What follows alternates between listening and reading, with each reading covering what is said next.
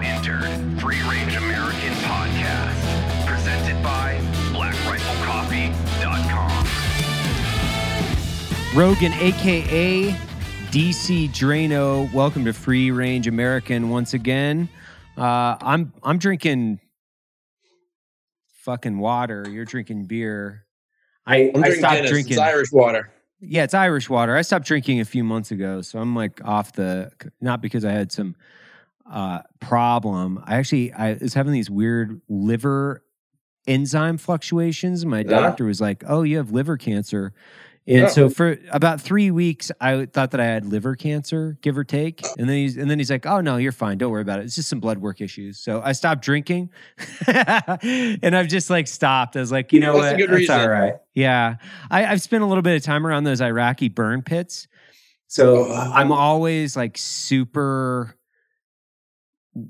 super weird about random fucking cancers that have affected these guys. Yeah. Yeah, yeah. So I get my blood work done like uh, every two months because, uh, you know, I've I've got these fucking rad kids and I've got this great business and I'm like, Yeah. I, I kind of want to be around for a while. So don't, I don't I don't blame you.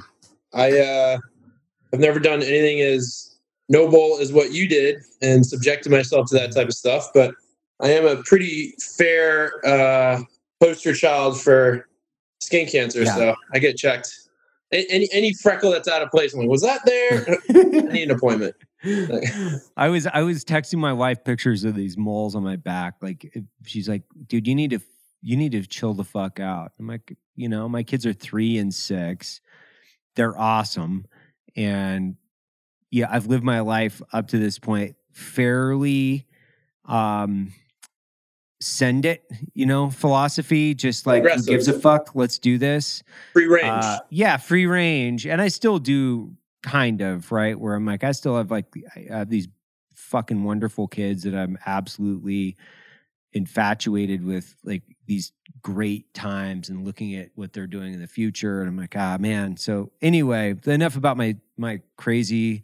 That's awesome though. You're, you're literally living the American dream. You went out and fought to, you know, keep us free, and now you're tapping into that freedom and and setting an example for a lot of other guys. And I know uh, from speaking with so many veterans that you know the whole Black Rifle Coffee Gang is such an inspiration of what you can do after the service, and you know how good these guys are. And so it's you guys have really changed a lot for the better. I, you know what? I, I'll take that as a compliment, and I, I also add to that is I, I try to tell people that we're a template for success because if a bunch of fucking knuckle gra- knuckle draggers can make something like this happen, literally most people are smarter. So think of what they could do. Like, holy shit, if we can do it, you know? Uh, so I just hope it gives people a little bit of hope where they're like, man, these guys are really kind of uh they're kind of meatheads. So shit if we're if they can do it then i can do it right? But it, it's uh, the expression is you know uh, a plus students end up working for c students. Um, not that you guys are c students but you know myself kind of embarking on my first entrepreneurial pursuit um, it, i think the biggest differentiator between people like you and on a much smaller scale people like me is uh, the appetite for risk and uncertainty and Ooh. being able to have the balls to go out into the unknown without a paycheck and have the confidence in yourself to address the issues as they come and adapt and you know figure it out. I i love that about your story because you know i'll i'll see a post about it. Uh, i've only a couple. It's not like you're posting about it a lot but you left your life in a less free state and kind of so you you got to tell us your story man because it's actually it's super cool and I, I i i i love hearing it. I'd love to hear from you. Yeah. So i'm a lawyer by trade. Um, i went to college in boston. I went to law school in chicago and i graduated right after the recession.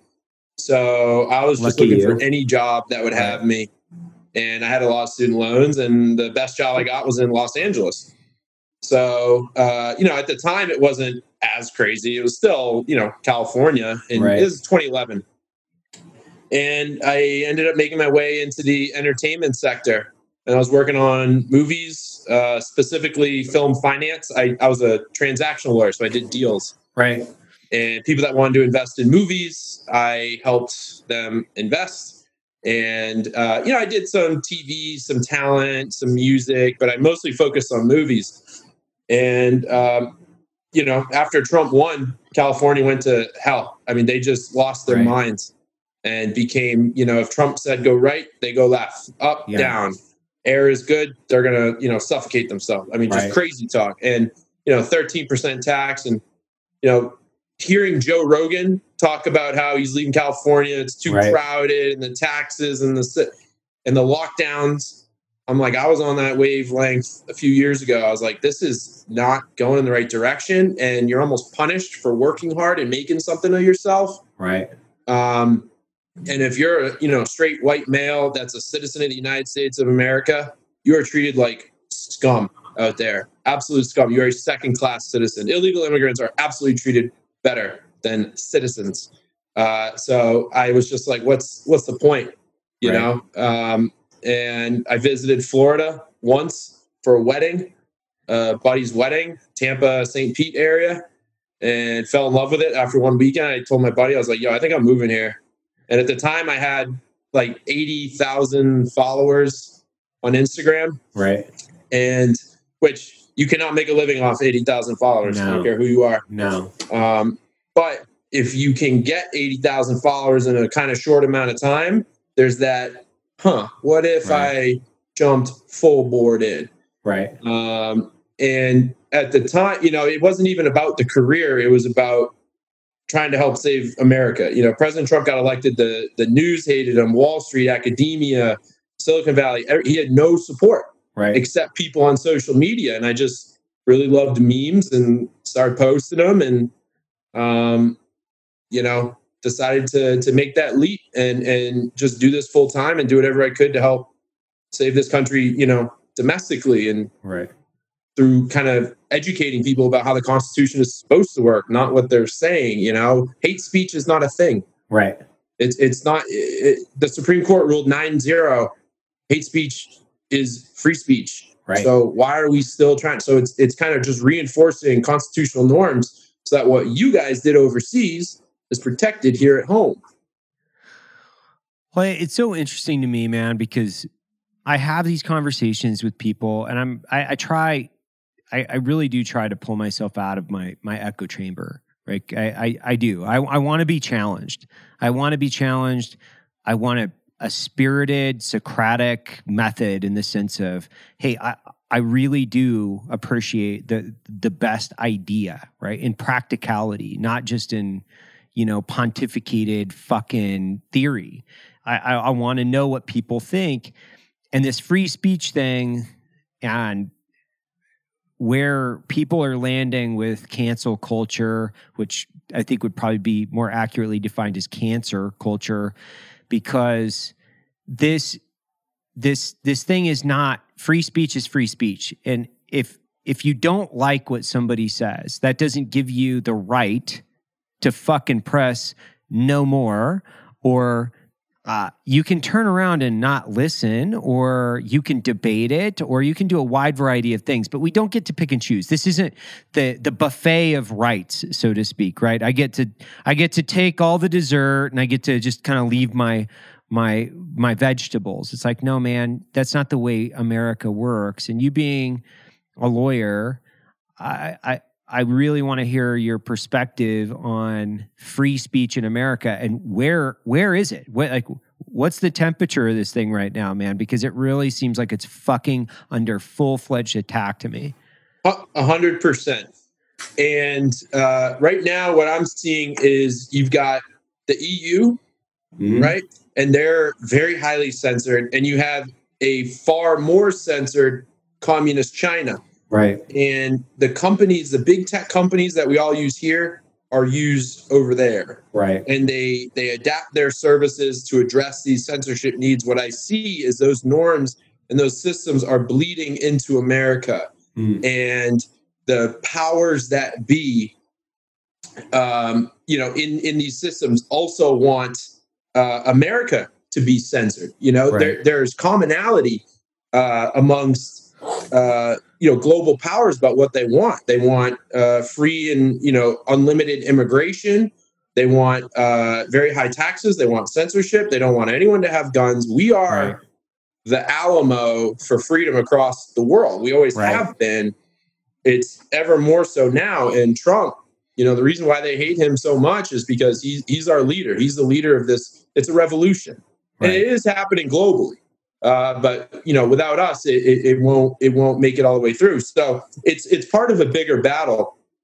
Um, I I say to people all the time, if we had a truly fair social media where the only things that were censored are things that are not constitutionally protected, like death threats, Right. you know, uh, fa- false alarms of some type of emergency, you know, you have a fire in a crowded theater, um, any type of super targeted harassment. Barring all of that, everything else should be should be free and clear. And they are stifling ideas that they know defeat theirs. Mhm. And they call it hate speech. They call it sexist, xenophobic, all the Right. words that don't even mean anything at this point. Um, but now it's getting really dangerous because as we're seeing with all this COVID stuff, you know, we're looking for a vaccine, we're looking for a cure, we're looking for, you know, there's a drug out there, and I don't want to talk about it specifically so that this doesn't get flagged on any social media, Sure. but I was with a bunch of very, very well respected doctors that went to Ivy League medical schools, UCLA, and they were all in Washington, D.C. last week. I was with them, myself and a few others, and you know, they say mainstream media won't get our message out. Maybe you guys can help. And their testimony on the steps of the Supreme Court went viral, and they talked about a drug. Again, I won't talk about it specifically. That has been uh, FDA approved for decades Yeah. and um, prescribed. And they have all talked about how studies have shown it is effective in treating COVID. Um, and all those videos were taken down within eight hours. And one of them had 18 million views in eight hours before they took it down. And in an uncertain environment, uh, in terms of science and medicine, shouldn't we have open debate? Why are we censoring what credible, highly respected doctors are saying just because it disagrees with A, the mainstream media, or B, worse, global organizations like the WHO Right. that are effectively controlled by China. And to make it worse, we have separate severed ties with them as a country. Yeah. President Trump said, We're not funding the WHO. They lied to us many times. We know they're working for China. They can't even say the word Taiwan.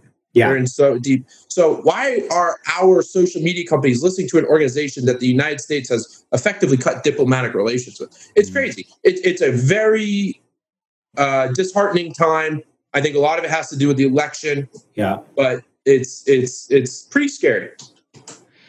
Yeah, you know, there's so many different things that you talked about there, which you know I like to to try to put things into a strategic perspective for a lot of people. China's not our friend. Russia's not our friend. Like these aren't friendly states, the United States. Just because we have diplomatic relationships with a country has no bearing on whether or not we're actively participating in uh, intel collection, and then in a combination of ways, we could be on in covert war. We were in a Cold War with. I mean, people forget about the Cold War with Russia. And how long were we in, in, in engaged, actively engaged with the Russians from 1945 until the fall of the Soviet Union? We were considered enemies with the Soviet Union. And people like to think that we don't have any of these challenges when it's when it's so blatantly obvious to me and obviously I think a combination of other people for you because you pointed those things out. We have international Chinese or foreign backed companies. We have domestic companies that could be owned by international corporations. They have a very specific agenda. They don't benefit from having open source information because a lot of this information goes directly contrary to their long term plan, right? So Of course, they're going to try to press the mute mute button on us. I guess when I look at these things, I, I'm trying to figure out okay, where do we begin, right? So you know, where do we begin to to not only get more more of the information out? Because a great example of that was when we were talking about the you were talking about the testimony of the doctors and one of the doctors she was from Cameroon right? The one that re- really went viral.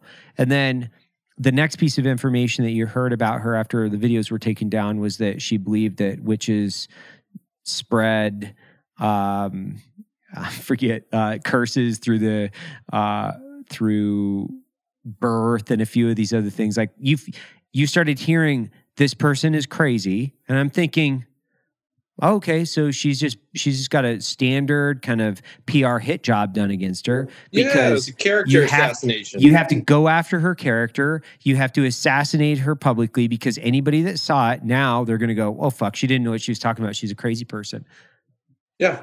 Um, you know, yeah. And you notice how in all the things they talk about, they don't dispel any of the actual medicine assertions she's making, which were corroborated by the other 20 plus doctors who all said the same thing, who are all citing the same studies. Uh, so her name is Dr. Stella Immanuel. I Mhm. love her. Uh, she was arguing with someone and she goes, Here, hold my coat.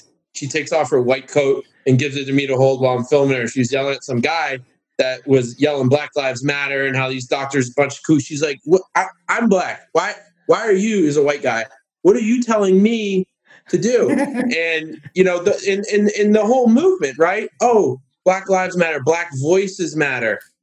Great. We have a female black doctor at the top of her field, Texas doctor, by the way right y'all are lucky, Houston, um, who immigrated from a third world country and is now a esteemed American doctor. And she has sincerely held religious beliefs.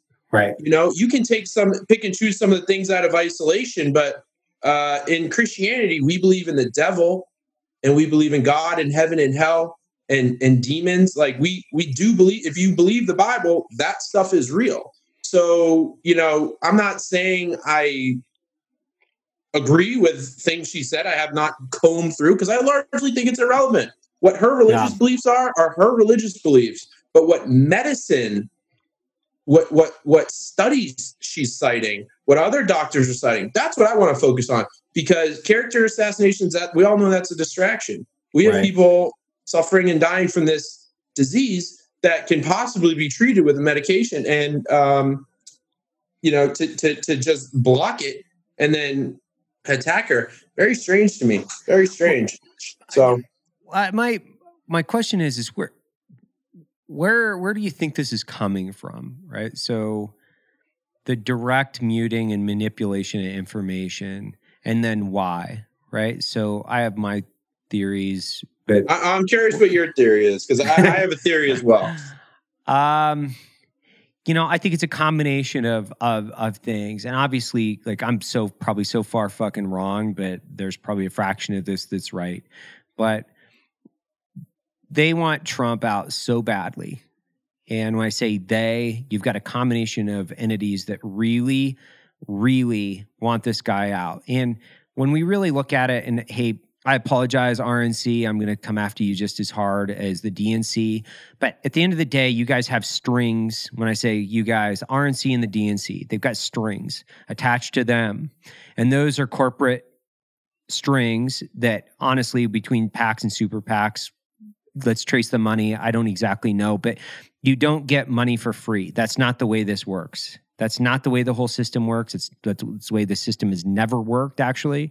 So then you have the media outlets for the RNC and the DNC, and you've got portions of the RNC that want this fucking dude out so bad. They want Trump out so badly. You do. You have the what is it, the Lincoln Group or whatever now? All these former Bush administration guys they're coming out against Trump you've got the DNC that they'll they would prefer just to have an incompetent uh sociopathic boob in office than Trump because their entire platform is just vote against him. That's that's like they're they're just saying vote against him. We're just going to put anybody that doesn't you know ruffle the feathers. And so when I think about this, I'm thinking the people that have the most to lose about maintaining an administration are the people that lost power. So you have uh, you know, the Clinton, Obama, uh, the Democratic dynasties that are essentially hinged because they're manipulated by the same corporate interests. So they're going to they're losing power, and they're losing power day by day by day. The impeachment didn't work. They tried, it didn't work because that's what they were kind of going chips in on. So now they have to manifest a combination of other things, and I don't think it's just the DNC, RNC. I think it's the masters above, right? It's one level above. And uh, I, I think you're right. I think that Trump came in without with limited to zero friends. I think that uh, he didn't take a lot of money. I did. I don't think he took in a lot of corporate money. I think a lot of this was individual donors that were directly contributing to the campaign. I think he was more successful at that than guys like Bernie, which you know the media loves to tout as the guy that you know raises by ten dollars at a time or whatever the fuck you know flowery prose they want to you know throw out for that socialist idiot.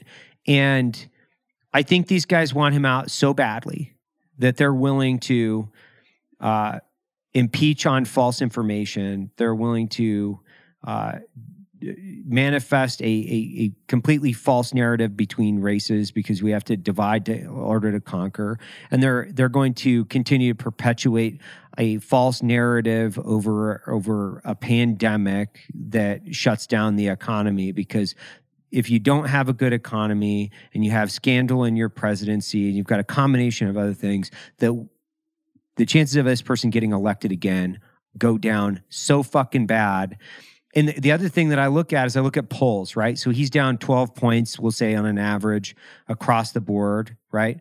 But what was he down 10 points with Hillary, right? So I, it might have been 15 at one point. Right. So you've got polling data, and I'm like, man, even for a guy to have been in this position, to have taken this much shit for three years, this is, when I say this, this is the worst administration in modern American history when it comes to Everything has been thrown at this fucking guy. Everything has been thrown at the administration. They had to go after Flynn because why? Flynn knows where all the bodies are buried, right? He knows where all the bodies are buried. They had to discredit him. They had to try to put him in jail. They had to roll, they had to come in and roll up everybody.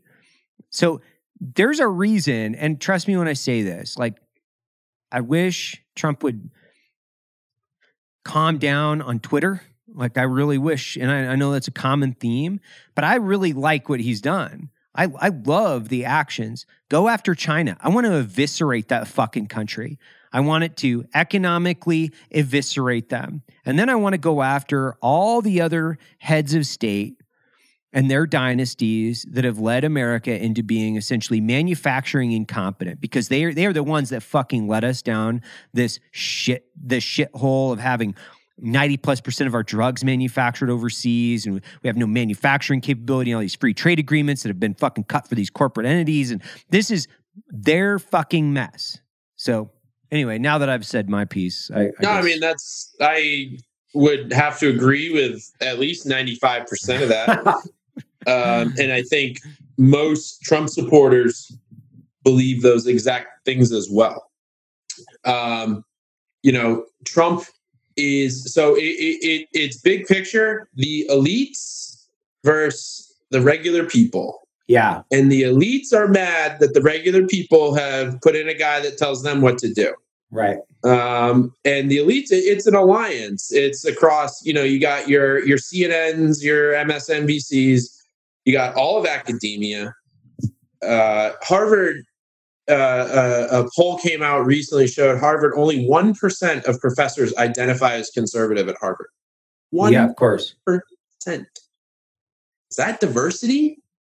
Yeah. diversity, right? Um, and you know, obviously, social media, a lot of foreign interests.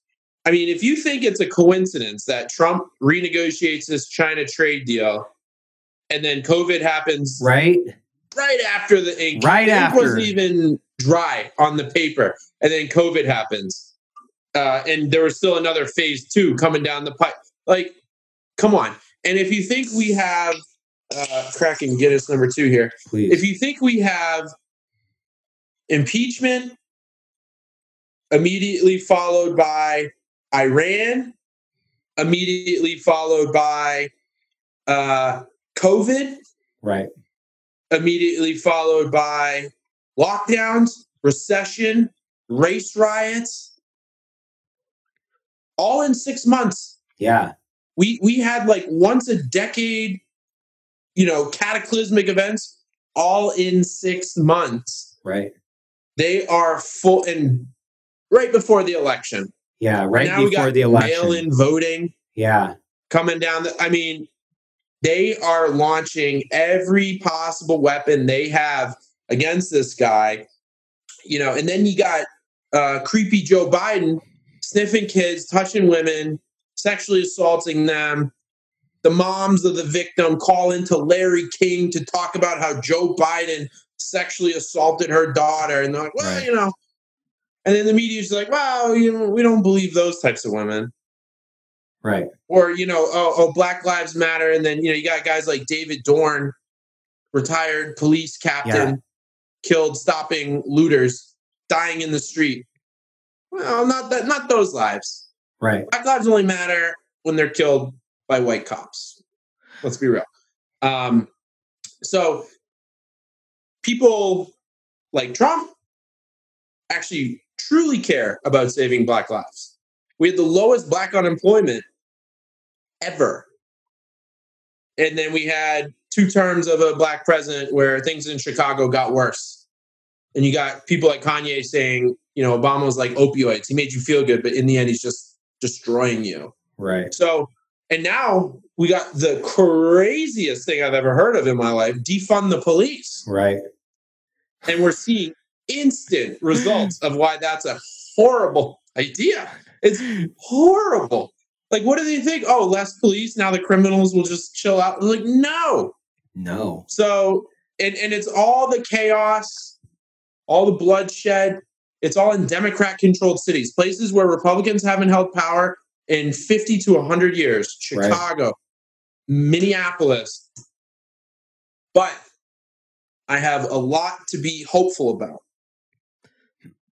Not only do I think we're going to win in November, but I think it's going to be a landslide. Wow. Um, and I don't talk about that a lot publicly, especially on my account, because there's real there's no real incentive Yeah. for people to go out and vote if they think it's Yeah. in the bag. So that's kind of like a sneak preview for Right. Free Range America. Um, but I, I think it's going to be a landslide, and we saw it happen in the UK. They just had uh, an election this year. A conservative was elected prime minister, and the Labor Party, their Bernie Sanders bros Right. equivalent, has the worst, got the worst losses in a hundred years almost. Since like the 1930s. And if you remember in 2016, leading up to the Trump election, they did Brexit. Yeah. Yeah. and yeah. they finally got Brexit through this, you know, recently, a few months Right. ago.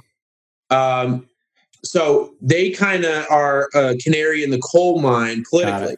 Brexit, Trump, historic losses for Bernie Bros. You do the math. Right. Um, so I'm, I'm I'm optimistic about that. And on the free speech, we were talking about that. You know, Trump passed. Uh, Trump signed this executive order, free speech on social media. Uh, it was a shot across the bow, but it Right. wasn't a shot into the bow. Right. But within that executive order was the roadmap of how he expects to fix it, which is federal legislation and state legislation that will give people the right to sue these social media companies for censorship, bans, deplatforming, et cetera, which right now you pretty much can't do. Yeah, which which leads me to a question, which is I have mixed I have mixed feelings on this, which is there's a there's a part of me that says the American pay, the American people paid for the, the the highway, which is the internet. We we it was invented by the DoD. It's you know it was bought and paid for essentially by the United States taxpayer. Uh, at this point, uh, I think a lot of these social media entities they're they're almost public services, and they're in some ways they're you you could consider them uh, publicly subsidized by the United States taxpayer by a combination of narratives. And then I have the other side of me, which is you know they're also public or private pri- privately held companies, so you can either choose to do their rules or not. So what's what's your take on it, man? You know, and that's why this has that exact perspective is why this has kind of boiled over to the point where now Twitter and Facebook are literally removing messages posted by the president of the United States. Right.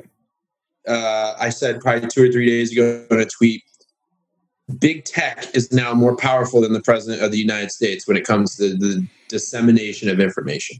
Right. And that's a very scary thing. He's obviously yeah. got the nuclear button, he's got the military, he's got a lot of power.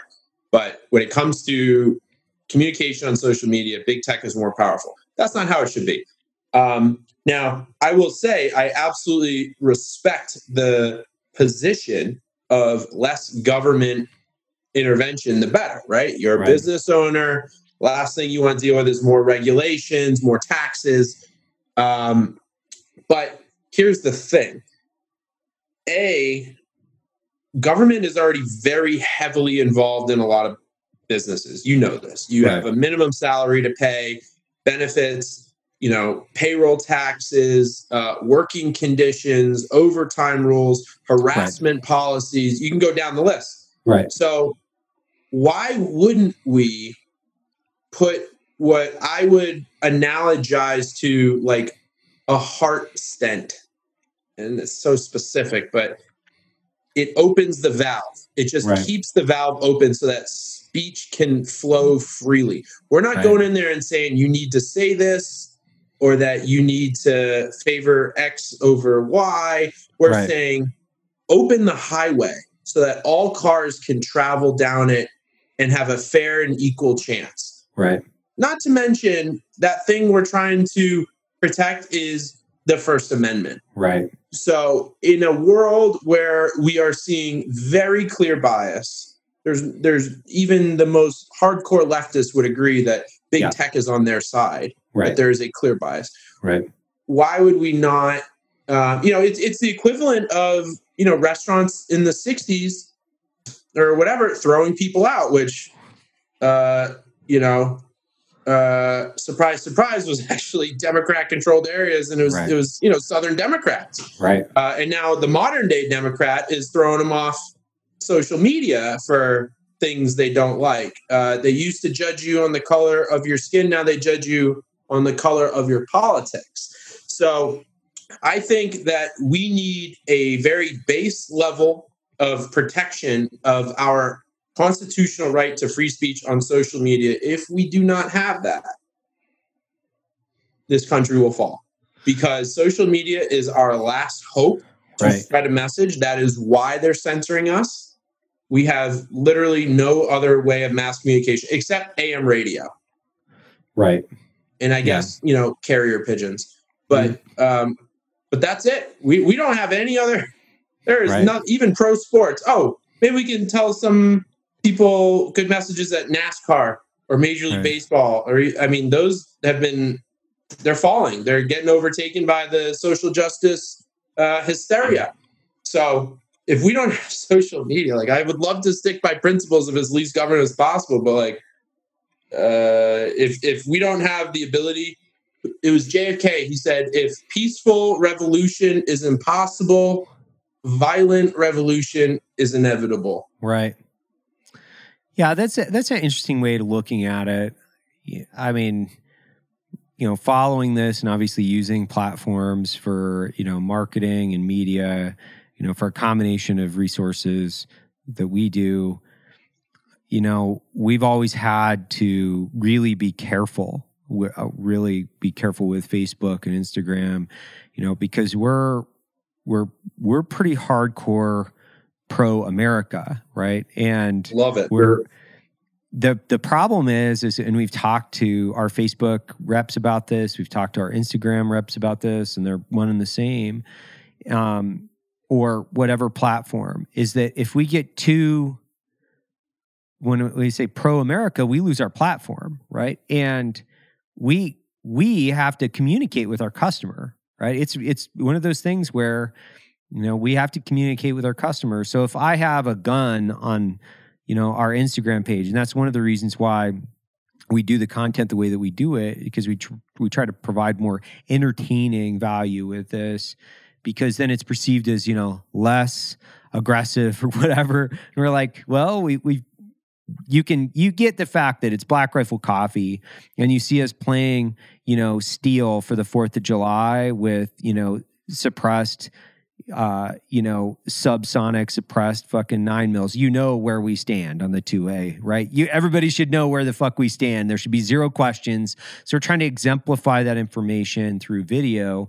And we've been pretty good. And we've met a few people that are on our side in Facebook. They're like, hey, don't worry. I got your back. If anything comes down, like I'll give you a call and they'll, they'll pull you aside and be like, hey, listen, I'm a pro gun person too. So don't tell anybody. but listen, listen when I say it. Don't tell anybody. But it's it's it's pretty insane to me when I when I really kind of get take more of my emotion out of it and try to be as objective as I can to the amount of information manipulation that goes on on uh, a, an hourly basis if we looked at all the platforms and we looked at kind of how they're shifting the narrative and how this you know you can be as antifa pro antifa as you want and the chances of you getting fucking banned are slim to zero right? You you can you can be the economist like today they post they posted some bullshit story about how anybody that wears a fucking Hawaiian shirt and that has a concealed carry permit now is some kind of white supremacist because that's evidently the the new narrative for the media to catch. I don't know if you've heard this one, but these media outlets are posting stuff about anybody that wears a Hawaiian shirt and that carries a gun now is basically a white supremacist. And I'm like, holy shit, dude.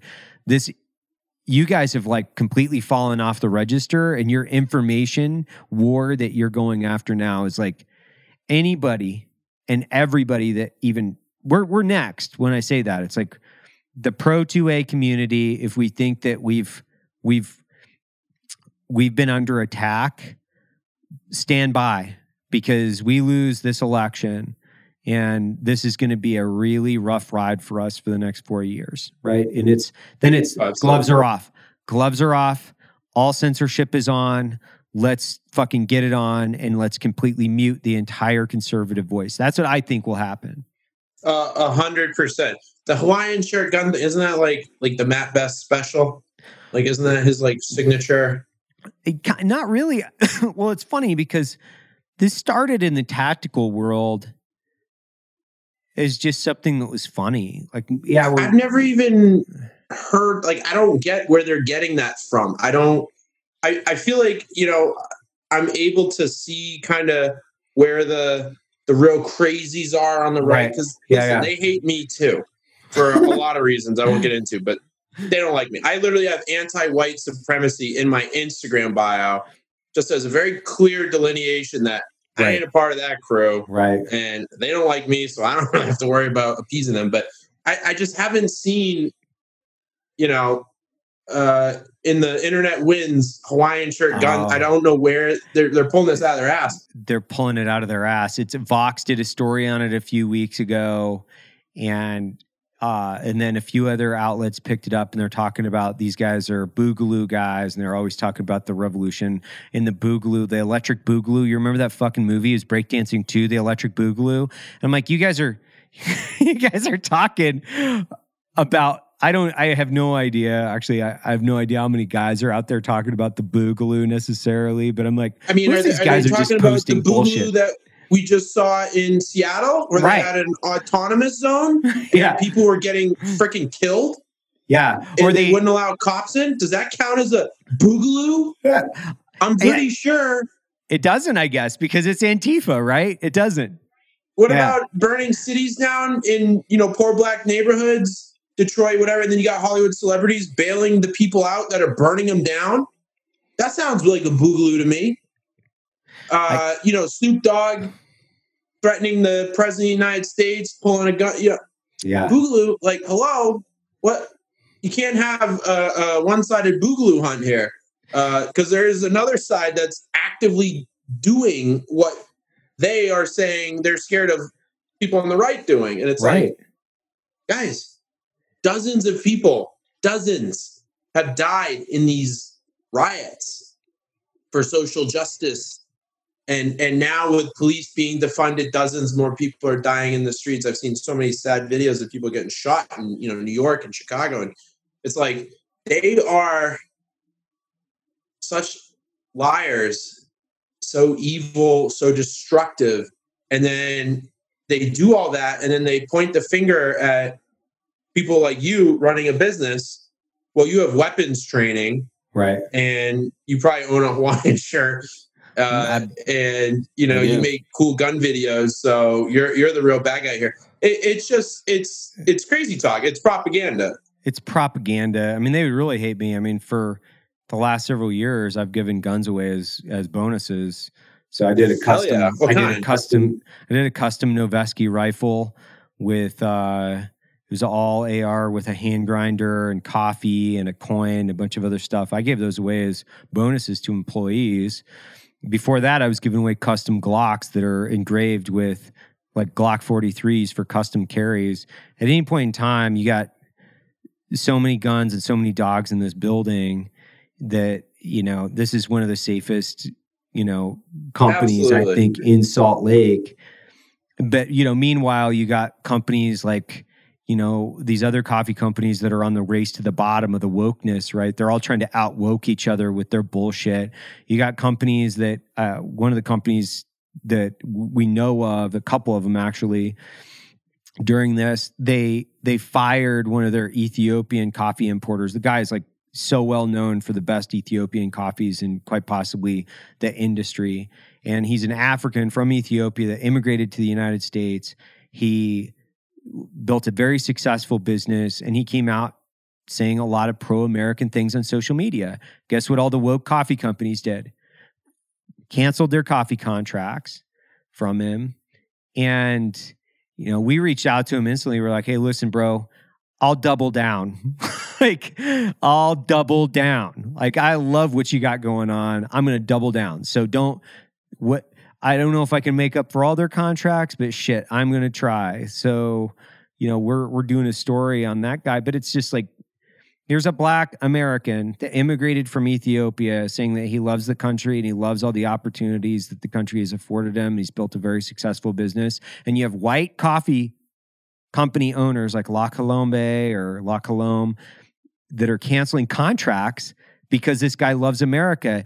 I'm like, if if you don't love America, I would really fucking appreciate it if you would just get the fuck out.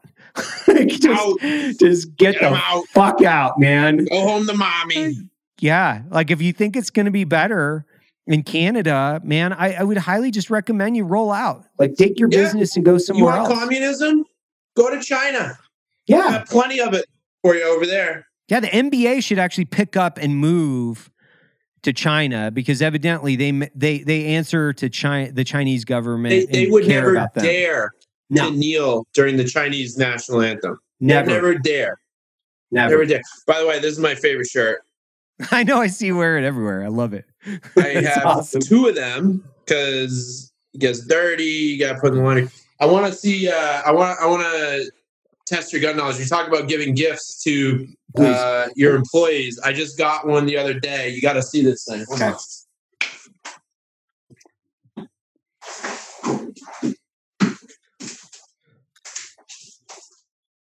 All right, so I bet you'll know who this is, but I gotta show them a little love.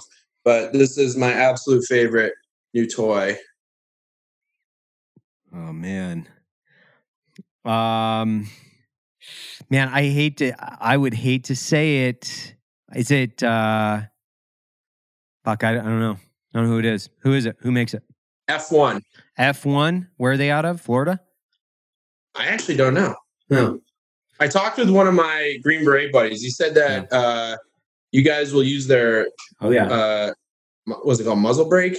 yeah, that's a break. Yeah. Yeah, that that's something that you'll kind of use in the uh, Mhm. in the That's service. beautiful. That's badass. That's this awesome. is so That's pretty you'll be you'll be seeing this soon as as Joe Biden starts to demonize AR-15s. Oh, I got him banned for ten years when I was a senator, and I'll do it again.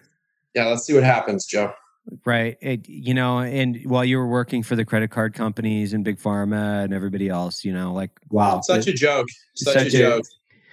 I I look at this stuff and it it blows me away that in a country of 300 plus million people with all of the the wonderful and diverse population that we have because I really truly to my core believe this this country and when I say it, it's it's the it is the best country in the world and I've been to a few of these around in, in my adult life. And but Joe Biden is the best that the DNC's got. This is like he won't come out of his basement. He's a a, a, a babbling idiot, and I'm I'm so embarrassed for the party that. And they could probably say the same thing about Trump, right? They're like, "Oh, I'm so embarrassed for the party," but I'm like, "Bro, that guy is a fucking moron. Like he was a laughing stock even within the administration, the Obama administration when he was He was there. a laughing stock pre-dementia. Oh, yeah. Pre-dementia. He was like a, he's like a gaffe machine, but it, it's it's almost like I don't know if it's sad or pathetic or evil, but to put this guy, I I take away his political status. Yeah. Could he get hired to work at McDonald's? I don't think so. I don't think How- so. I don't think he could actually do any job there. And uh, you know, day to day, Monday through Friday. Um, this guy is an absolute mess. Uh, I have to think there's some nefarious reason why they're propping him up. I think it's one of two things. One, he's a controlled puppet Right. and he'll just do what his base wants him to do and his base is absolutely just radical left communist defund the police green new deal aoc ilhan omar comes from somalia and bashes our country gets elected to congress after being a somalian refugee and says america is racist and oppressive and there's no room for opportunity are you kidding me Right. aoc bartender one of the dumbest women I've ever seen on TV. Uh, literally went from making margaritas to controlling, you know, national economic policy. Uh, America's racist and oppressive. Come on, like you guys can't, you can't be the ones that say that. You are exactly the living proof of the American dream.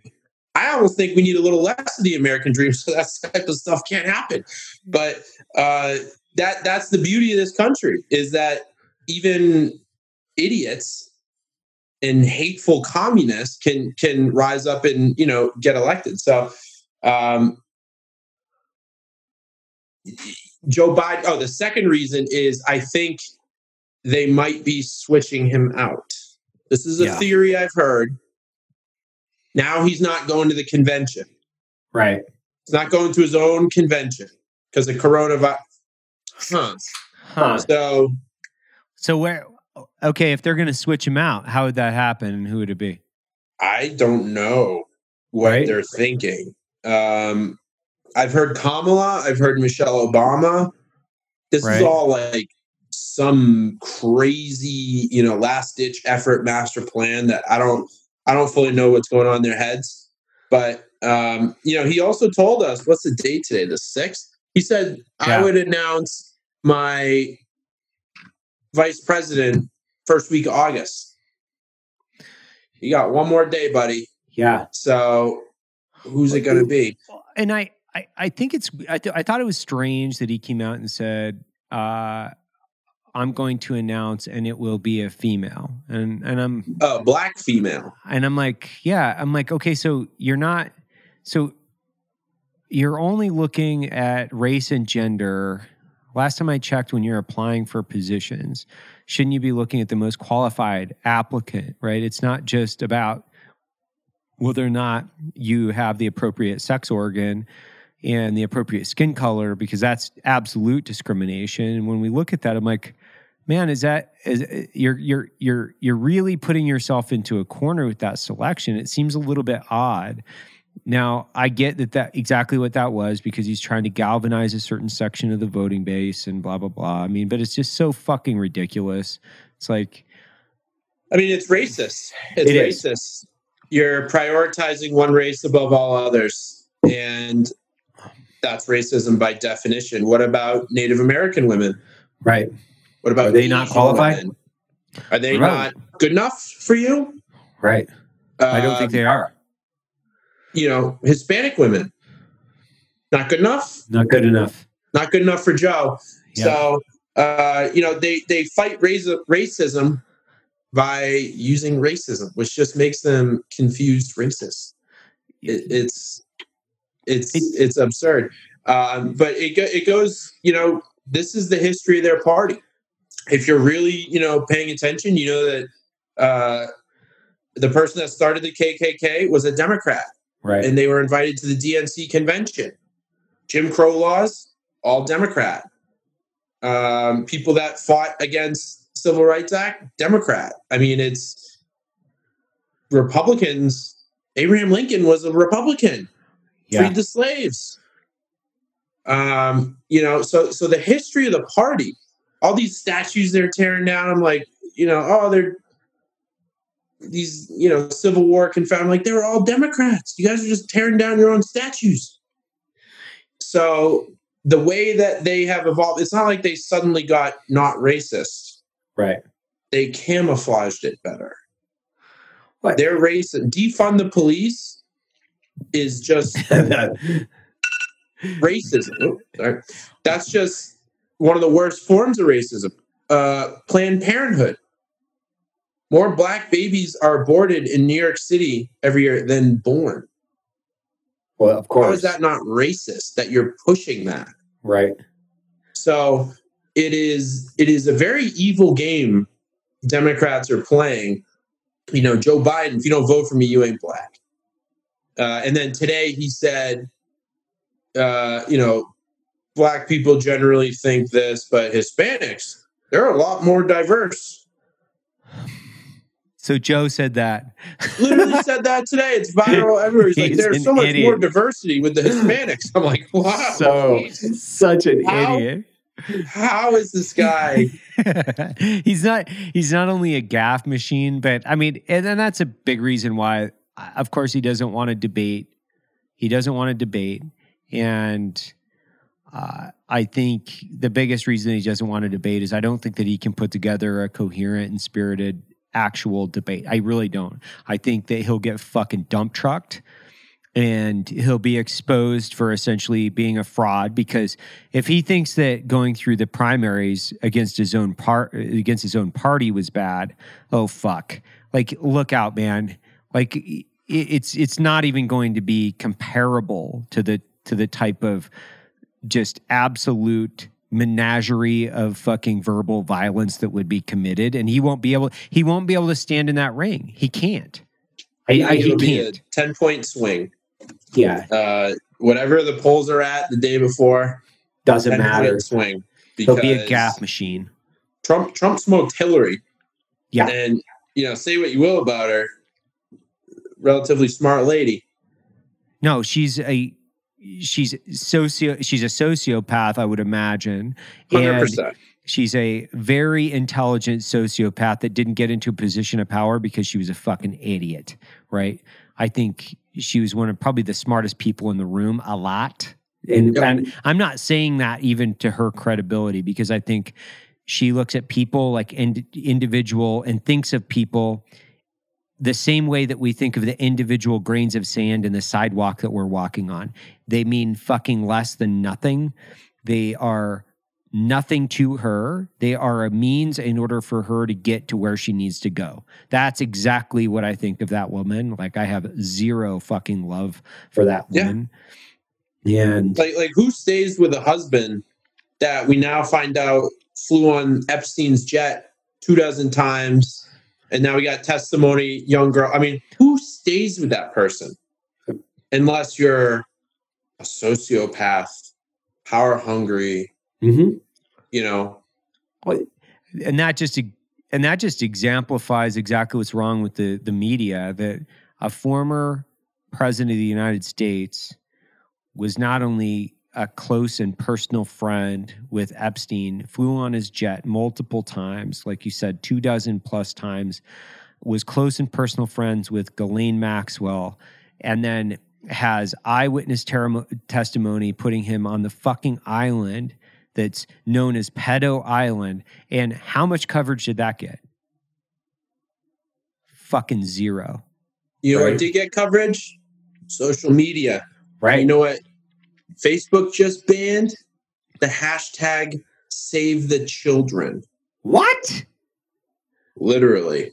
Hashtag save the children was at least temporarily banned. I think it's still fully banned because posts under that hashtag violated community guidelines. Save the children.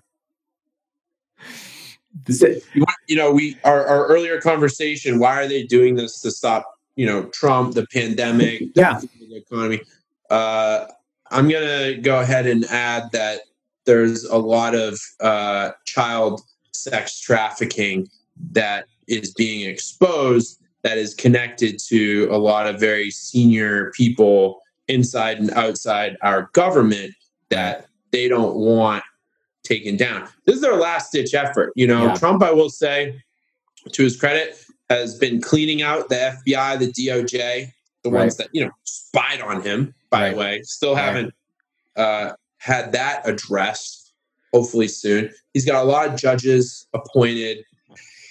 And I think they know that when he is reelected, the hammer is going to really start to come down because he's set up all these dominoes. Yeah. And I wouldn't be surprised if they start coming down even more before the election. But a lot, a lot of big names on that list. And he's been talking about Bill Clinton and Epstein Island since like 2015 publicly on Publicly. camera. You know, so he's he's out for him. He's he, Trump is a very aggressive counterpuncher, Yeah. um, and I think he's going to have the last laugh. Well, and it's interesting for me because I think about this, uh, you know, quite a bit. I mean, politics is a hobby of mine. It's not really anything that I, I would say that I'm I'm well read in. But uh, you know, you think about some of the things that Alex Jones was talking about a few years ago, and I typically don't elevate Alex outside of like I think he's really entertaining. I think that a lot of his the what he's talking about is fucking super out there and I can't I just can't get on it. But man, when he was talking about this stuff several years ago, everybody called him a fucking kook and a crazy and you know, there's no way and blah blah blah. And it's like, no, you you just have to kind of look into this a little bit and just read a little bit on Pizzagate, and I'm not saying that's an official uh, stream of of coherent information, but there are some very significant and powerful people that have been rolled up for diddling kids. So it's not a stretch to think that you know where there's smoke, there's fire, and that there's a lot of these people that, from my perspective, I was talking about this at an earlier show, which is honey potting is a real thing. And in, in the intelligence community, when you're being honeypotted, it's typically going to be for uh, to get some type of information against you for infidelity. Back in the day, infidelity was the thing. So a foreign intelligence agency could use you as a pawn and essentially blackmail you for not only information but also co-opt you for your individual uh, power, right? And but infidelity in marriage is not seen as a really bad thing anymore. So I look at this and I think Epstein could have been a a puppet for a large scale uh, international and domestic uh, pedo honeypot operation that was built in order to collect, manipulate individual, uh, either corporate executives or individuals that had very powerful and influential positions within government. And I I don't think that that's a stretch for me to even say that. Why would your fucking house be wired for video and sound everywhere? Why would you have so many different people that are connected? So many where where did your money come from? And I'm looking at this saying it's going to take a decade plus of forensic auditing from a very specialized section of the FBI to even try to unravel all of this. And oh, by the way, if you can do it in time before all these fucking people are offed, by the way, nobody nobody talked about the the judge's family getting fucking smoked by the the guy that was dressed up as a FedEx guy. Right? Where was that on the news? Why is the Deutsche Bank guy that hung himself the same morning? Why is that on the not on the news? Where is this information? Where is journalism in America? Where is it? It's it's hiding because because they're either working for these people or they don't want to be FedExed.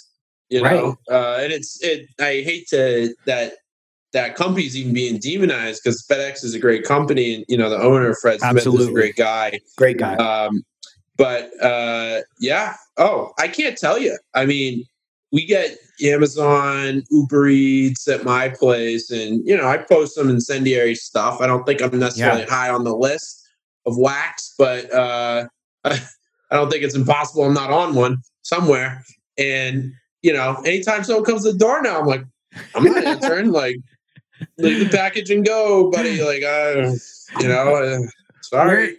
I got to ask you about this. Uh, the Nadler the Nadler video that you did a while back. Nadler, yeah. Nadler, so, Nadler, Nadler. Yeah. So so going back to the the doctor stuff, it was myself and a few other people, right? We right. had been in touch with the doctors. They invited us to go film it. It was literally like five of us filming them. That was it. Right.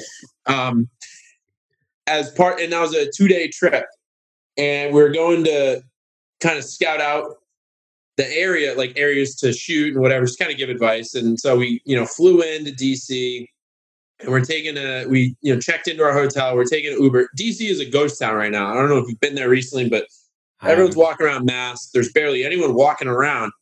And so we're taking the Uber and we're driving by Congress and literally one person on this whole, I think it was Constitution Avenue or whatever one person sitting outside. It was Nadler and like his like little staffer friend. And we're we're driving by wow. and Fleccas goes, Wait, was that Jerry Nadler? I go, I go, Yeah, I think it was. And then we tell our Uber driver, like, hey, can you just pull over real quick? I think we gotta, you know, right. it's game time for some we gotta figure out something time. to do with this guy. Yeah. So, so, we get out of the car.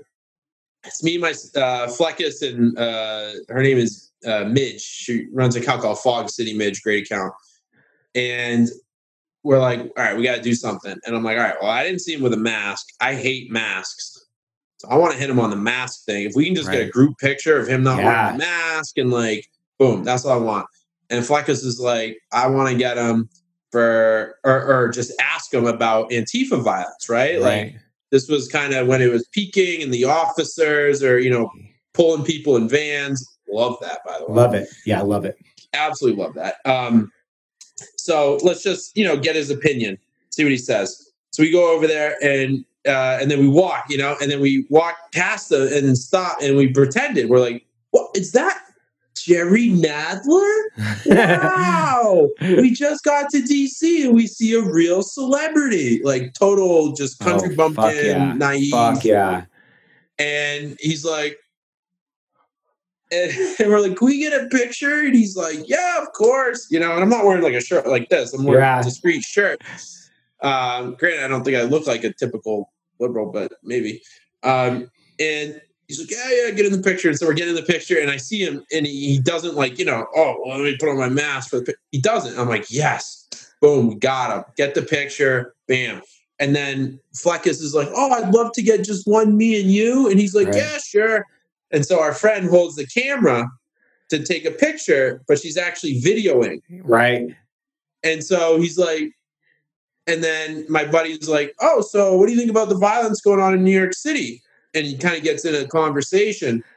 And he's like, what about Antifa violence in, you know, Portland? And at that point, his younger his handler, handler yeah, started kind of like nudging him, like, "Hey, hey, this hey. is this is a hit job. You're getting yeah. smoked right now, buddy. Like, you have no idea." He's like, "Well, that's a myth in DC." Da da da. And then his piece of shit Uber pulls up some, you know, Prius, the Humpty Dumpty mobile, and he waddles over there. I don't know how he functions as a human. I don't either. It's anatomically impossible Right? for a human to look like that. I don't Yeah. even get it. It's like it's like a circle on two stilts hidden in his pants. And yeah, calls it a myth, and you know, we're just very polite. Oh, Mr. Nadler, there's a lot of a lot of violence. And that went viral. We posted it 10 minutes later, it went viral. Four million views in an hour. They were talking, you know, President Trump's talking about it, everyone's talking about it. It was on Tucker Carlson even Yeah. two nights ago. They're Right. still talking about it. And like, you know, from the heavens, uh, uh, Attorney General Barr had a hearing like the next day. Oh yeah. And Nadler is the guy that's supposed to grill him on the Yep. use of federal troops, Yep. troops, agents in Portland to quell these this this leftist insurrection. And so you got a guy up there that yesterday just went viral saying Antifa is a myth. Right. His credibility shot. Yeah. shot. We have so you know, there's so much footage, everyone sees it. And he's, you know, trying to grow grow Barr. So the fact that he was the only person we saw on that street and that he said such a stupid thing, we're like, this is divine intervention. I mean, I whatever. Like, I think God wanted this to happen because there's no other reason. And then the next day, hydroxychloroquine, 18 million views, or I said the naughty word, uh, 18 Yeah. million views you know, in in six to eight hours. So that was honestly probably the best two days we've had in terms of uh, absolutely just manhandling the political narrative for a couple Oh, days, yeah. um, and just with a cell phone. So kind of just goes to show you, you know, to the people watching, if you think you can't do anything, you Right. absolutely can. If Yeah. you troll these people politely and um, intelligently, and especially if someone like me sees that video or someone else with a platform, boom, we will absolutely accelerate that, get that going viral. That stuff is viral all day. The guy that confronted Joe Biden up in Oh yeah. uh, about the AR-15, some Right. worker, and Joe Biden's like, "I don't work for you." He's like, "Oh, actually, you do, sir, Right. and you should not be coming after our AR-15s." Viral. The guy was a hero. NRA put him up on everything. You know, so anyone can do this stuff. Right. Anyone can do this stuff, and I hope you do.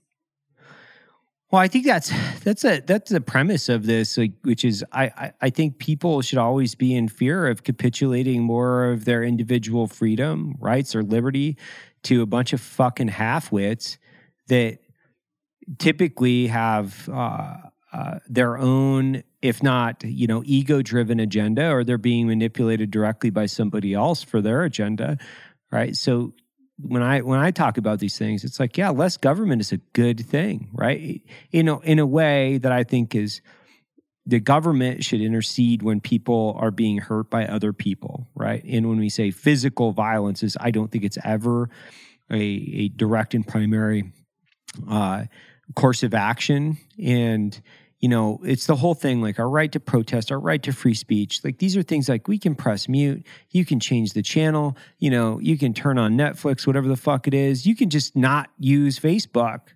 But if we don't at least take a proactive stance on protecting our individual rights, and we have to not only protect those, we have to covet those. And we can't capitulate or give ground to anyone, either party that wishes to to encroach on those things. Either party. And that's where i'm like i'm always very skeptical of any individual politician that thinks it's right to take right? Take. That that that whole thing of like i'm going to take or i'm going to you know supersede authority like well those are dangerous things man. And when we talk you know our individual conversations about you know whether it's the environment because I I, I look at the environment and and you know and this is where I sometimes disagree with conservatives because I agree with public lands and you know the some of the things that the EPA actually does for what you know we as a collective whole in community I, I, I agree with these things right? And so we've had this long and complex conversation about individual and public lands and how uh, you know uh, for instance, would be you know I'm one of the only companies or coffee roasters in Salt Lake that's putting in an after roaster to burn off all my excess smoke because we live in a valley, right? So there's ethical right, and you know sometimes the government does some pretty good things and protective measures for us. Now, the post 9-11 fucking data land grab that the government had as far as our individual rights and their ability to fucking look into what we're doing on our computers and cell phones that was never given back by obama right? It was never given back. So when we forfeit those they're fucking typically gone forever right? They're gone. And Yeah, I, I, I think um, if there, you know, there's one piece of advice that I would give that kind of, uh, you know, attaches on to that is we have to get more upset yeah uh, in public ways right because a lot of the people that are taking our rights are just nerds right and they're control freaks and they're losers. Like Dr. Fauci throwing a baseball. I cannot respect any man that throws a ball like that. I don't care how old you are. There's videos of Trump throwing a ball. He's whizzing it in there, right you know, hitting the glove. Uh, and you got Fauci who threw it halfway between home plate and first base. Are you out of your mind? I can't. I don't care how many degrees you got. I'm not going to respect you as a as a human being, frankly. Um, so we got to stop being intimidated by these people. Uh, yeah.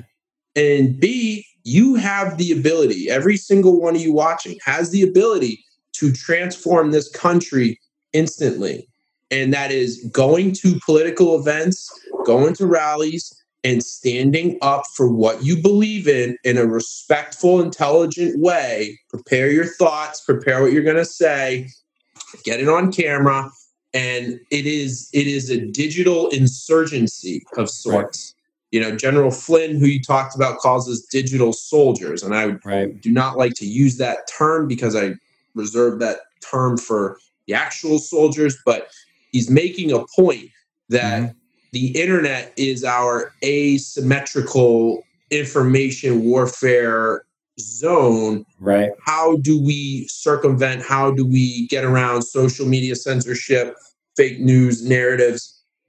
We confront these people right we confront these tyrants and we respectfully and sometimes not respectfully depending on the person or the situation uh, you know address where they have overreached where they've overstepped their bounds and we put it on the internet and we let the internet do the rest and that stuff has seismic uh, effects on the trajectory of this country let the jerry nadler situation uh, be proof of that. That interaction took a minute and a half total, right and it uh, directly affected almost an entire week's worth of news in some way, shape, or form. Mhm. Uh, the Antifa violence, Tucker Carlson, the Attorney General Barr hearings, minute and a half of me Right. driving by in an Uber, us driving by in an Uber, Stop team it. effort.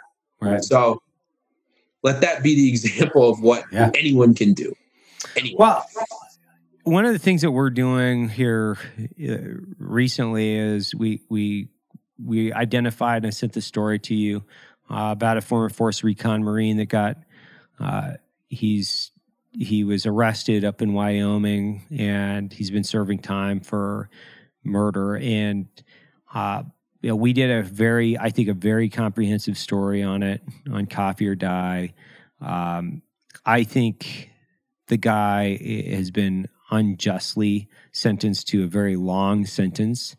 Uh, 50, he's looking at 50 years after he's already served five. Uh, the the circumstances around it, if you go and read the story of Coffee or Die, just please go out and read it. Uh, did you have a chance to take a look at that? Did you read that? Oh yeah, I read it. I read it top to bottom.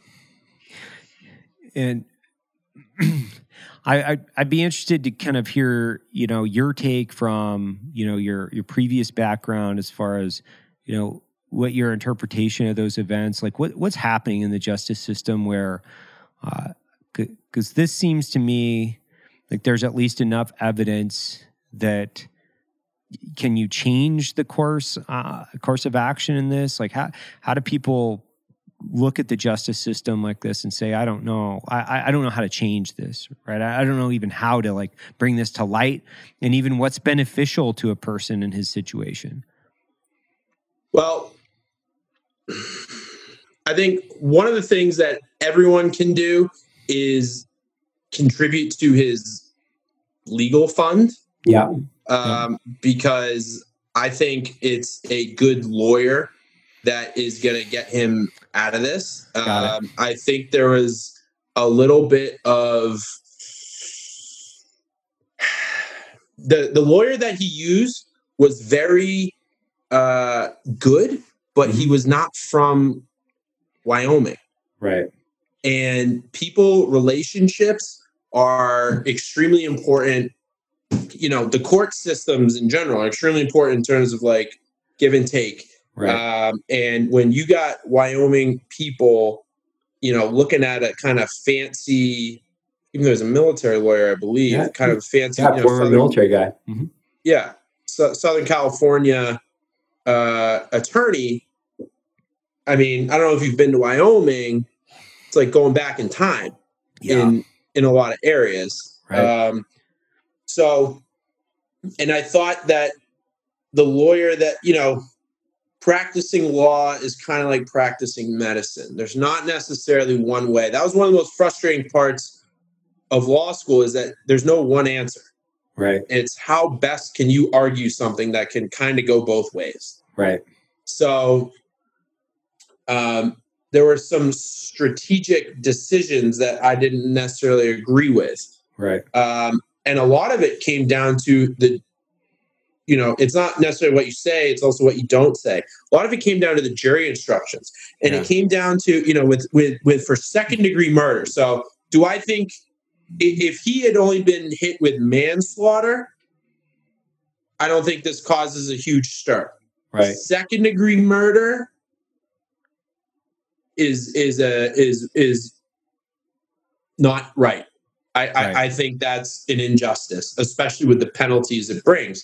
And the very definition. So eh, oh, and you had a jury foreman that had the connections with the prosecutor. Right. And the jury foreman is a defense attorney. Right.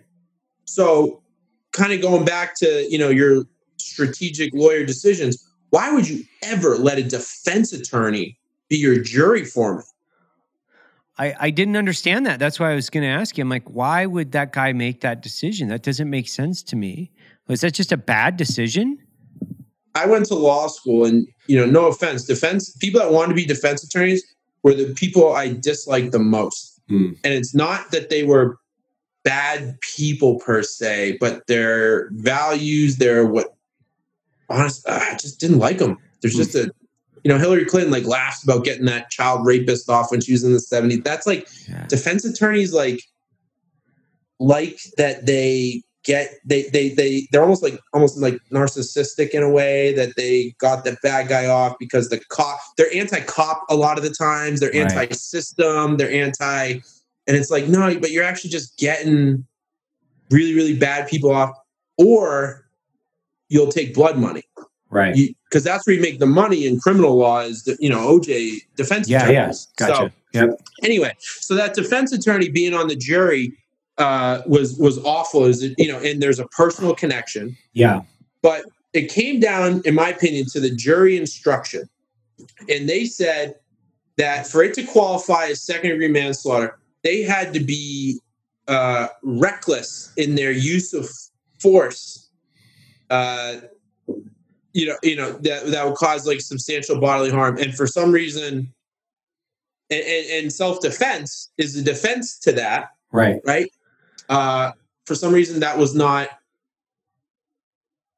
like soundly uh, pushed on the jury. So, so a couple things. One, the bullet trajectory. Everyone agrees when you know, kind of the guy seemed to be bent Yeah. over Right. right?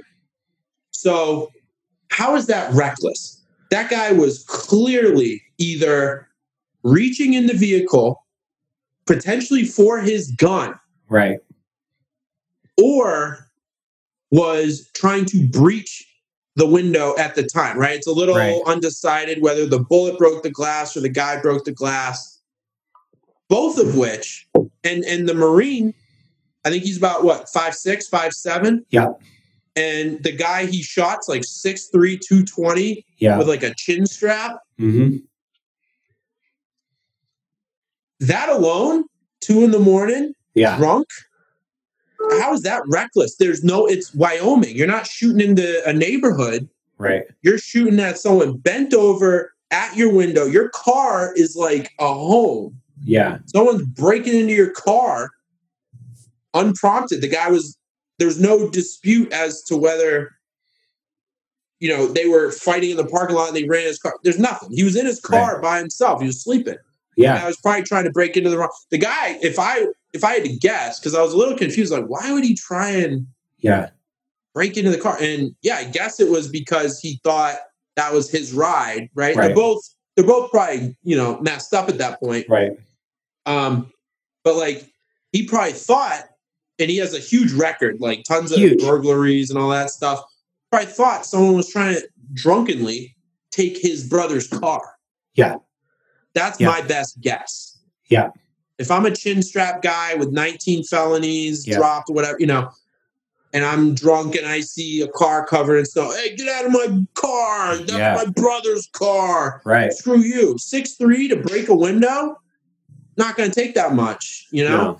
So the guy is clearly shooting in some self defense. And if it's entirely possible he was reaching for his gun, where was the gun? I don't actually remember reading where it was, It was uh But- well when the cops found it, it was in the passenger seat. but it was seat. on the seat, right? Yeah, But like at the yeah, time of yeah, the struggle, where was the gun? Did the Right. guy see it? He probably had it in his hand, probably saw it, you know.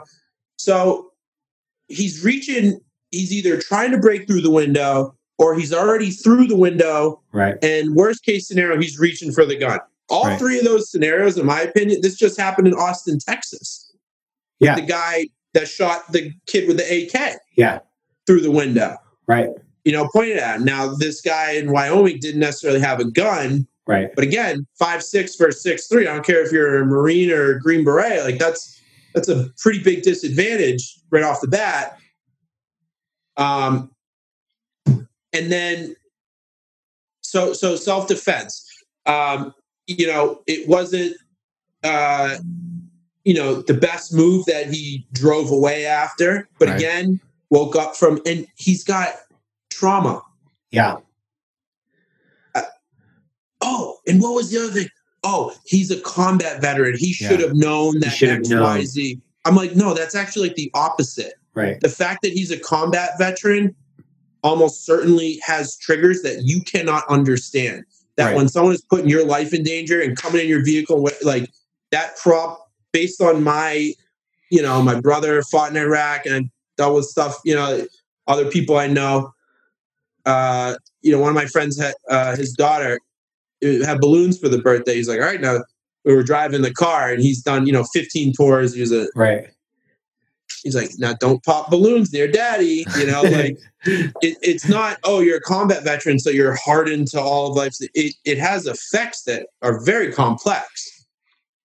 And to discount that, like that lawyer, especially the military lawyer, should have explained, no, no, it's actually the opposite. Yeah, it's the opposite. If you're banging on a window at two in the morning after you just woke him up, after he's been, you know, In his sleep. taking, you know, drinking, doing whatever we all do Yeah. any weekend. Right. Um, yeah, and honestly, if someone's breaking in your damn car, six three dude, clearly messed up, that's a damn good reason to shoot someone. I'm not, you know, depending on the circumstances. So, at the very worst, manslaughter, um, second degree, decades, and absolutely not. Neither of them probably even fully remember what happened that night. And, and to his credit, he he said once he, once the cop pulled him over, um, I have glass all over me because he broke the. Yeah. So he clearly wasn't that messed up. Like for someone to say that, I mean, that's a very good argument. And there's a lot of you know data. Uh, when you shoot, it has big shards. Right. When you break, it has the little pieces, and there was a lot of little pieces. Mhm. So evidence is in his favor that the guy broke through the window. The guy has 19 burglaries, which I know wasn't allowed court. I, I, I think it's a I think it's an absolute travesty of of, of justice, and um, you know what specific things we can do at this point. I would need to personally do more research Mhm. but I am glad that's getting public attention because that typically, you know, I'm really hoping there's, you know, the Innocence Project, right? They have Yeah. these lawyers that will take on these cases and, you know, appeal. And I, I, I think there's absolutely opportunity, especially when it comes to the jury instruction. Right. A lot of appeals are not, uh, you cannot argue the facts, but you can argue the procedures were Mhm. incorrectly applied. And I think uh, in terms of jury instruction, there may be some issues there um, on appeal.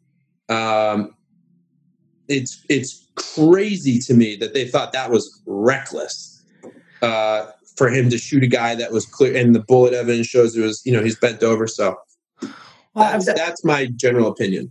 I was talking about this yesterday with uh, Mike Mike Clancy. He's the he actually served with him. He works here at Black Rifle, and you know, part of this, I think we have to assume responsibility as a society, which is, you know, you've got guys that have been integrated back into normal life, right? That have spent decades now in war. And a lot of these guys, you know, when we were when we were in Iraq, it was, you know, Fallujah, Ramadi, Mosul, you know, Basra, Baghdad. Like these cities were not it, it, it wasn't a fucking day ride, man. It was it wasn't like you weren't engaged in combat, especially if you're a Marine and especially if you're a force recon Marine. And there's a very distinct and big difference. And I think we're doing ourselves a injustice as a nation not to have some type of catcher's mitt for guys in these situations because you can't teach people to kill and to take life and then encourage them to take life in these scenarios for decades and then expect them to fully integrate back into society and not have a certain percentage. These guys that are broken because their switch might be broken right? But that's the responsibility of the country. It's the responsibility of the the country's post healthcare system where a, a combat veteran that kills somebody i think they have to have a different and i'm not saying there needs to be two different justice systems. I'm saying we have to come in as a veteran block and i would prefer it be in like the veter- veteran mental health side of things that starts to understand what's happening so we can catch these guys and figure out what's going on in their brains so we can fix it and make sure that it, it doesn't happen again a few years ago i was talking to the usasoc uh, one of the head uh, united states army special operations command usasoc uh, lead psychologist and he was telling me because I was talking to him about a book called um, On Killing by Grossman. He was talking about you know human behaviors and psychology on you know whether or not it, it, it, you could adapt to killing and how easy it was. And his theory was that people didn't want to kill people. That's his whole theory, which that's it's been debunked. But the USASOC guy, and I was like, "Hey, have you read this?" And he's like, "Yeah, man, I've read it." Um, he said, but Evan, you don't quite get it. He's like, it's not turning the switch on that we worry about, it's turning the switch off that we worry about. And it just, it rung like a fucking bell in me where I was like, man, you are teaching people to take life sometimes on a daily, multiple times a day basis, year after year, and then compound that with the loss of their friends and their their loved ones and then compound that with multiple rotations in different areas with you know a lack of sleep poor diet and all these other fucking really stressful things that we're going to put our bodies through. And then you expect these guys to come back into society get out and not have any issues. And i'm like no man that's not going to happen. That's an unrealistic ask for you to send men and women to war teach them how to take human life and deal with that and then expect them not to have a few of their switches fucking broken in the future. And then if it does break to go fuck it we're sending them to jail. That's like the worst possible way it's not as if they have have exemplified habitual criminal behavior he i don't think he has a record to, at, at all and i've i've known a few guys that man you break. Like there's a guy, there's there's guys I know a few of them that they you know they turn to alcohol, they turn to drugs, they turn to suicide. Well, it's it to me it's not only an injustice to the legal system itself because I really do think that the guy got fucked. But it's also as a society we can't expect people to go off and fight in these wars and not fully integrate them back. And that's not an excuse to kill people. I'm not trying to, to, to say this is an excuse. I'm just saying there has to be a better catcher's mitt or we won't be able to solve this problem in the future. But you can't have those two things. You can't ask people to go to war and not integrate and make sure that we don't fucking catch the issues when they come back broken. And and that's assuming they have no form of TBI Right.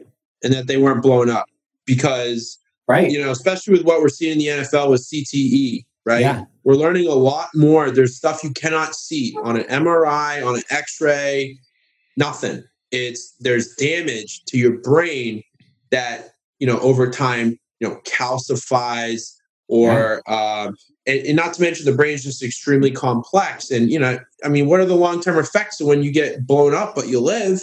Yeah. you know what i mean you're you know talking about this earlier with the burn pits and stuff. I mean there's so much of all these you know ieds and the, and the trauma. You know my brother again he was you know fought in iraq and he got blown up at least once in his um it was an mrap and he said Mhm. it's just like this pressure on your whole body your head it feels like it squeezes you the hardest you've ever been squeezed and then it lets go and you're just like what the hell? You know and that and that has an effect.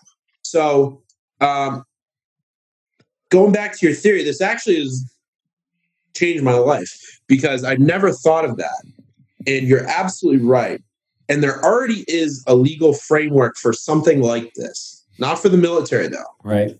it's called battered women syndrome. Mm. and uh, there's no correlation between battered women and um, you know our military you know combat veterans but what happened in our justice system is these women were in these very abusive relationships and they would ultimately kill their husbands Right. and they would kill them like in their sleep or they would poison them and they would get these extremely long sentences. As like oh you psycho you killed your own husband Right. in, in his sleep. Um and they were like he was he was he com- consumed my life with abuse. Right. physical emotional verbal everything abuse. And it was my only escape. And um ultimately the legal system started recognizing that. It's called mm-hmm. battered women syndrome. And again it's not an excuse to kill Right. but it's a mitigating factor. Right. right? It reduces the time served. It reduces possibly the charges stuff like that. I think we absolutely do need to have a analogous type of mitigating factor of like combat veteran trauma something mitigation where yeah we as a society take these kids. They're kids. Their brains aren't even fully developed. we all know your brain's not fully developed at this point until you're like 24 But we take them during their most formative adult years and we turn them into the best killers on planet earth. And then we stick them through all the stuff you and you know all your uh, colleagues have been through years of war and stress and loss and hardship. And then they come back and they say all right go you know figure it out in in society. And then yeah throw in a little alcohol you know we got we got a suicide problem for a reason. Right. um, but you know you throw you throw in some alcohol or you know weed and uh, you wake some guy up and you're banging on his window and you're attacking him i'm like who in their right mind wouldn't do what he did Well, and and I looked at it too, man, and I was like, you're you've consumed some alcohol, so you know years of it, this iterative process of reacting to contact. It's a real thing. It's you're you become what's called in in in psychology terms unconsciously competent at a form of reaction based on the scenario. So you've rehearsed these drills so many times that they become not something that you have to actually think about anymore. Your body just continues to react because what happens with what's called your OODA loop, your observe, orient, and decide act, and in a professional football player uh, analogy is the best thing that I can put out, which is if the professional football player was trying to think about how he was placing his, you know, the quarterback was trying to think about how he's placing his individual fingers on the football, uh, and then position his arm in order to throw at a specific angle so he could hit a wide receiver. And if he had to think about all those individual aspects of what he was trying to accomplish, there's no way that he would be he would be successful. Zero. So you have to put those things on auto drive. You have to put all those reactionary mechanisms on auto drive and you build it in through repetition and then you galvanize it with experience. War right? Then you fucking galvanize that, right? And so for me, when I'm looking at the defense of this and I'm going, man, I know exactly why that guy drove off. I know exactly why he reacted the way he did because you're sleeping, boom, boom, psh, does a reaction drill the best that he can, but he's trained over years of his life that this is the way I survive. I have to eliminate threat in order to survive. There's no zero question in my mind. I know what happened. Eliminate the threat, and then you break contact. You don't stay around. You don't stay around for the additional gunfight or the follow on explosion or the additional RPG. You don't stay. I know why he drove away.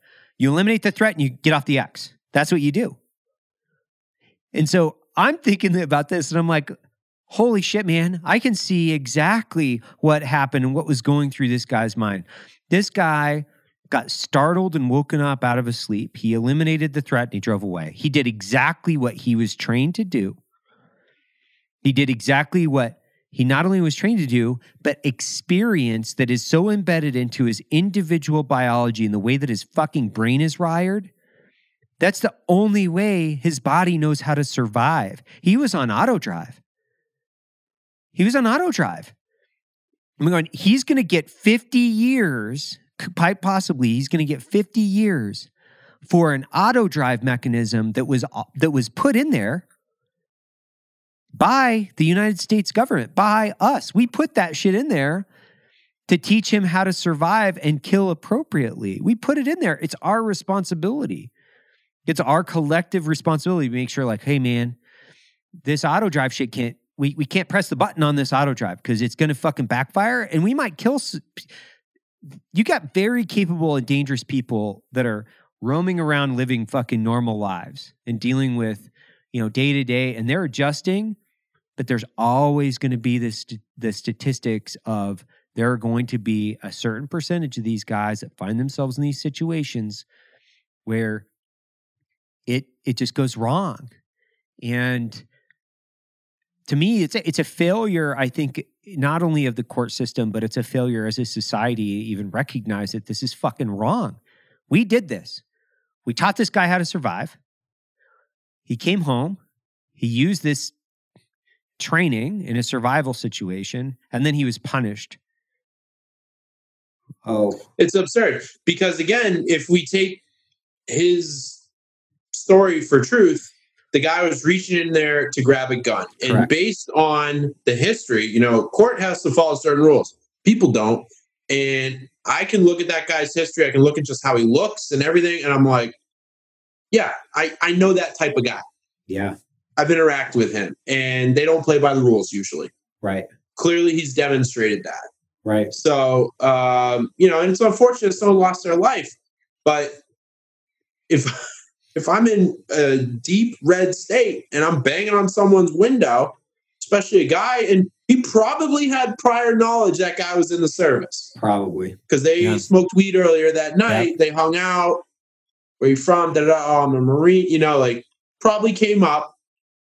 Uh, you know, so so he had some prior knowledge, and it, it's you're right. I mean, I I could see uh, a, a very minor sentence, but this is something that uh, I talked with JT Mhm. and now I've talked with you and I've you know done my research on it and it's something that I will 100% support um you know in a public way that there needs to be a second opinion of sorts on this uh and that this guy deserves at least a, a better lawyer Yeah. and and a, a strong appeal before he because it just 50 years for Right. what is largely a self-defense scenario it's 50 years people get off in 25 years for first degree murder Right. they Yeah. wait outside for someone they did a bad business deal with and they pop them they get like They get- 25 plus years this Yeah. guy sleeping in his car wakes up he wasn't doing anything to anybody and then pop you know so 50 years is absurd it's absurd 50 years. I and we were talking about the other day we are saying you know 50 years man and uh, you know that's a life sentence. it's a life sentence. The guy's you know 30 plus you know he's 36 or something like that. Like he's he's gonna die in prison because you know and this other guy that was obviously in my mind obviously at fault. I don't think he was checking on him right? Like he- oh he's all of a sudden a good samaritan? Okay yeah after a life after a life of just being a piece of shit he's all of a sudden a fucking good samaritan. Yeah, he's an angel boy. Yeah, he's an angel.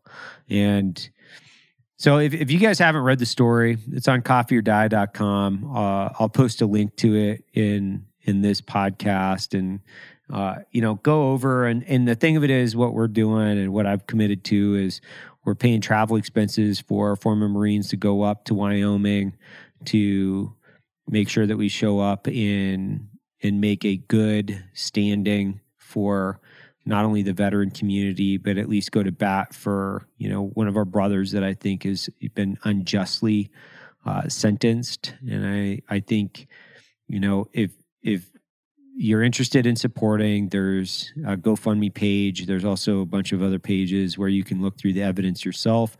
Third party um, forensics were done. Like this, this is for me. It's not necessarily. I'm not an attorney. I don't have access to every document, but uh, I really do look at this. I think this guy got fucked, and I think we owe it to him as a nation to at least go back and you know give it another look.